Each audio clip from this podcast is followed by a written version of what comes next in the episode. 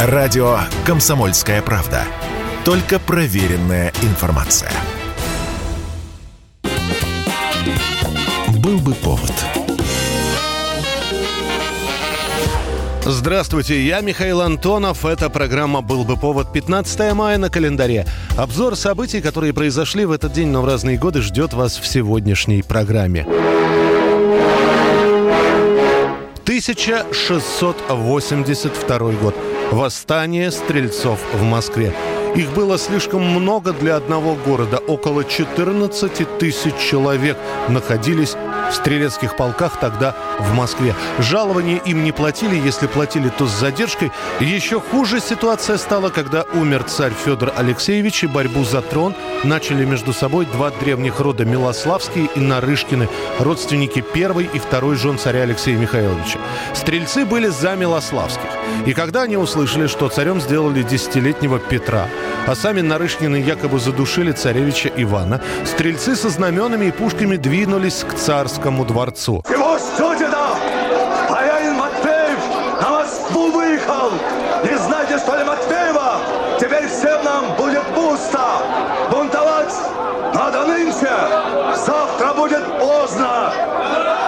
На крыльце стрелецкие полки встречает боярин Матвеев, другие бояре и патриарх Иоаким, которые выводят Ивана и Петра. Матвеев и патриарх спускаются с крыльца, начинают уговаривать толпу стрелецкую разойтись. Им почти удается успокоить бунтовщиков, но тут в дело вмешивается князь Долгоруков, который начал угрожать стрельцам и приказал им возвращаться по своим местам. Стрельцы сбрасывают князя с крыльца на копья и рубят его бердышами. Затем толпа разъяренных мятежников расправляется с Матвеевым, после чего врывается во дворец, разыскивая и убивая Нарышкиных. В последующие три дня в Москве повстанцы казнят многих руководителей приказов и видных военачальников. Бегут, сестрица. Сюда бегут. Так ведь убьют, убьют, Артемон. Бог милости, царица, выйду, поговорю с ними. Господи, Артемон Сергеевич, что делать? За патриархом послали? Так уж когда послали? Пошлите кого-нибудь еще! Лишь через неделю после этого кровавого пира Земский собор под давлением стрельцов утверждает по старшинству первым царем Ивана или Ивана V, сына Алексея Михайловича от брака с Милославской, вторым царем Петра I. Но фактически страной стала управлять царевна Софья. Высшим стрелецким начальником Софья назначает популярного среди стрельцов князя Ивана Андреевича Хованского. Отсюда, кстати, и пойдет Хованщина. Такая ситуация продлится почти 10 лет, пока выросший Петр не поквитается с сестрой. А стрельцы, которые снова захотят поднять бунт в 1698 году, сильно об этом пожалеют. Большинство из них будут убиты, казнены, сосланы на каторгу. Пятерым мятежникам Петр I отрубит головы лично.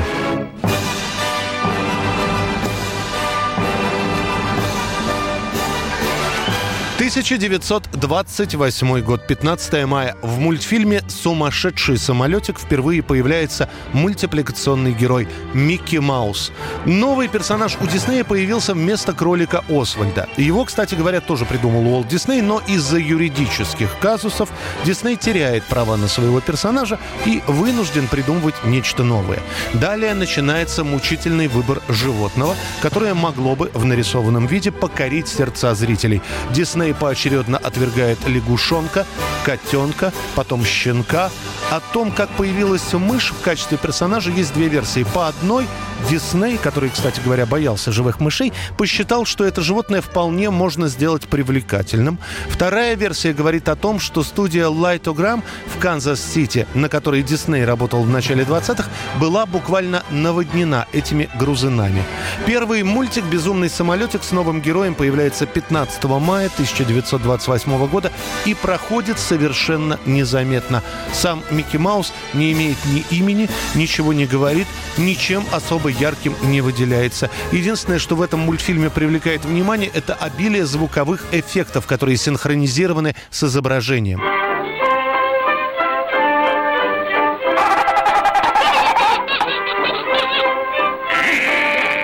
Настоящий успех к Микки Маусу придет только через несколько месяцев, когда Дисней и его друзья нарисуют мультик «Пароходик Вилли». Сначала они покажут немую версию картины, а после придумают и имя главному герою, и даже заставят его свистеть, что для 1928 года было совершенно новым техническим изобретением.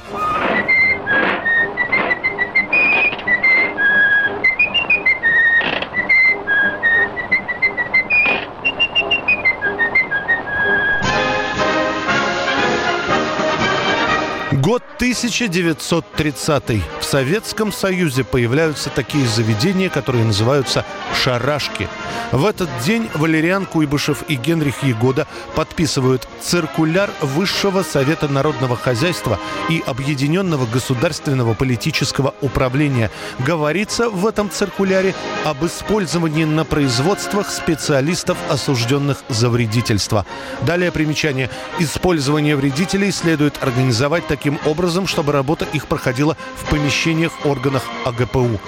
Первая шарашка открывается прямо в Бутырской тюрьме. Называется она просто «Конструкторское бюро». Далее исправительные учреждения для ученых, конструкторов, инженеров. Кстати, все они сидят, как правило, по политическим статьям или доносам. Организуют в Казани, Омске, Сухуме, в Суздальском Покровском монастыре, в Мурманске, в Ленинградской тюрьме «Кресты» и во многих других городах. Первые шарашки будут работать всего 4 года, до 1934 -го. Потом их расформируют и заново откроют в 1938 когда приказом наркома Ежова появится отдел особых конструкторских бюро НКВД СССР. Вон мы маленький токарный станочек перетаскивали с места на место. У него станина хрупнула. Черт ее знает, почему она хрупнула. Там заварить сварщику работы на час.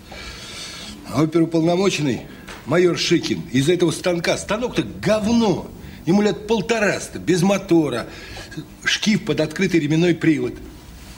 Так Шикин вот уже две недели таскает. То одного, то другого допрашивает, ищет, кому второй срок за вредительство навешать. До середины 50-х годов в шарашках трудятся ученые, благодаря которым появится истребитель И-5, грузовой паровоз Феликс Дзержинский, бомбардировщик Ту-2 и многое-многое другое.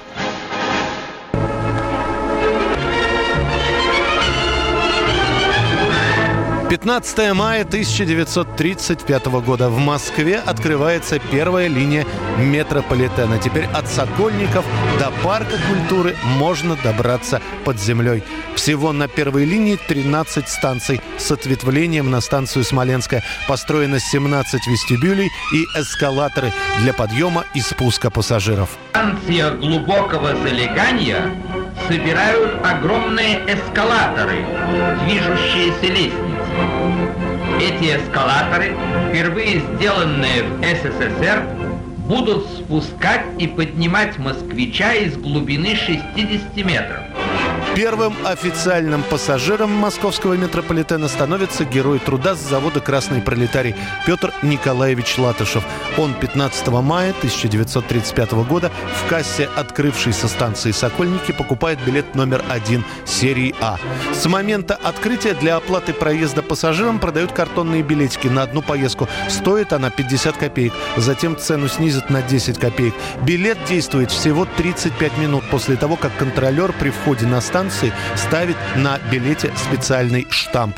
В октябре 1935 года на станции Дворец Советов, ныне Кропоткинская, были испытаны первые модели турникетов. Они пропускают пассажиров по жетонам. Жетоны стоят 30 копеек. Да чего ж оно хитро, да чего ж оно хитро, да чего ж оно все здорово придумано в метро. В нем и мрамор, и стекло, в нем просторно и светло. Летом в нем прохладно, а зимой тепло. В середине 30-х годов посещение метрополитена для гостей столицы такой же обязательный пункт, как Красная площадь, Большой театр и Мавзолей. Далее новые станции в московского метро будут появляться чуть ли не ежемесячно, и метрополитен окончательно похоронит такую профессию, как городской уличный извозчик. Ну и как же это только получается, все-то в жизни перепуталось хитро чтоб запречь тебя я утром отправляюсь от Сокольников до парка на метро. И, наконец, музыкальное событие дня сегодняшнего. 1982 год, 15 мая. Программа, которая начинается по советскому телевидению ближе к полуночи. И эта программа называется «Мелодии и ритмы зарубежной эстрады». В том году, в этот день, мелодии и ритмы были посвящены 27-му конкурсу Евровидения. Это был отдельный специализированный выпуск о конкурсе европейской песни. Зрителям СССР показывают девятерых участников участников конкурса Евровидения. Одного из участников этого концерта вы услышите через несколько секунд.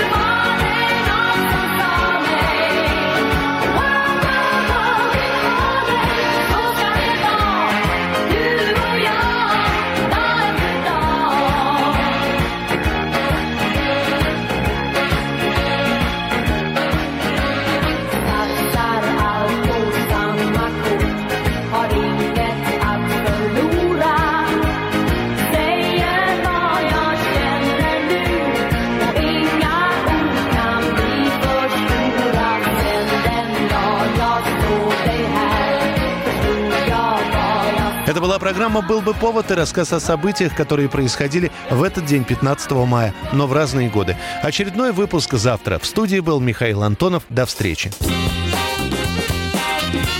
«Был бы повод»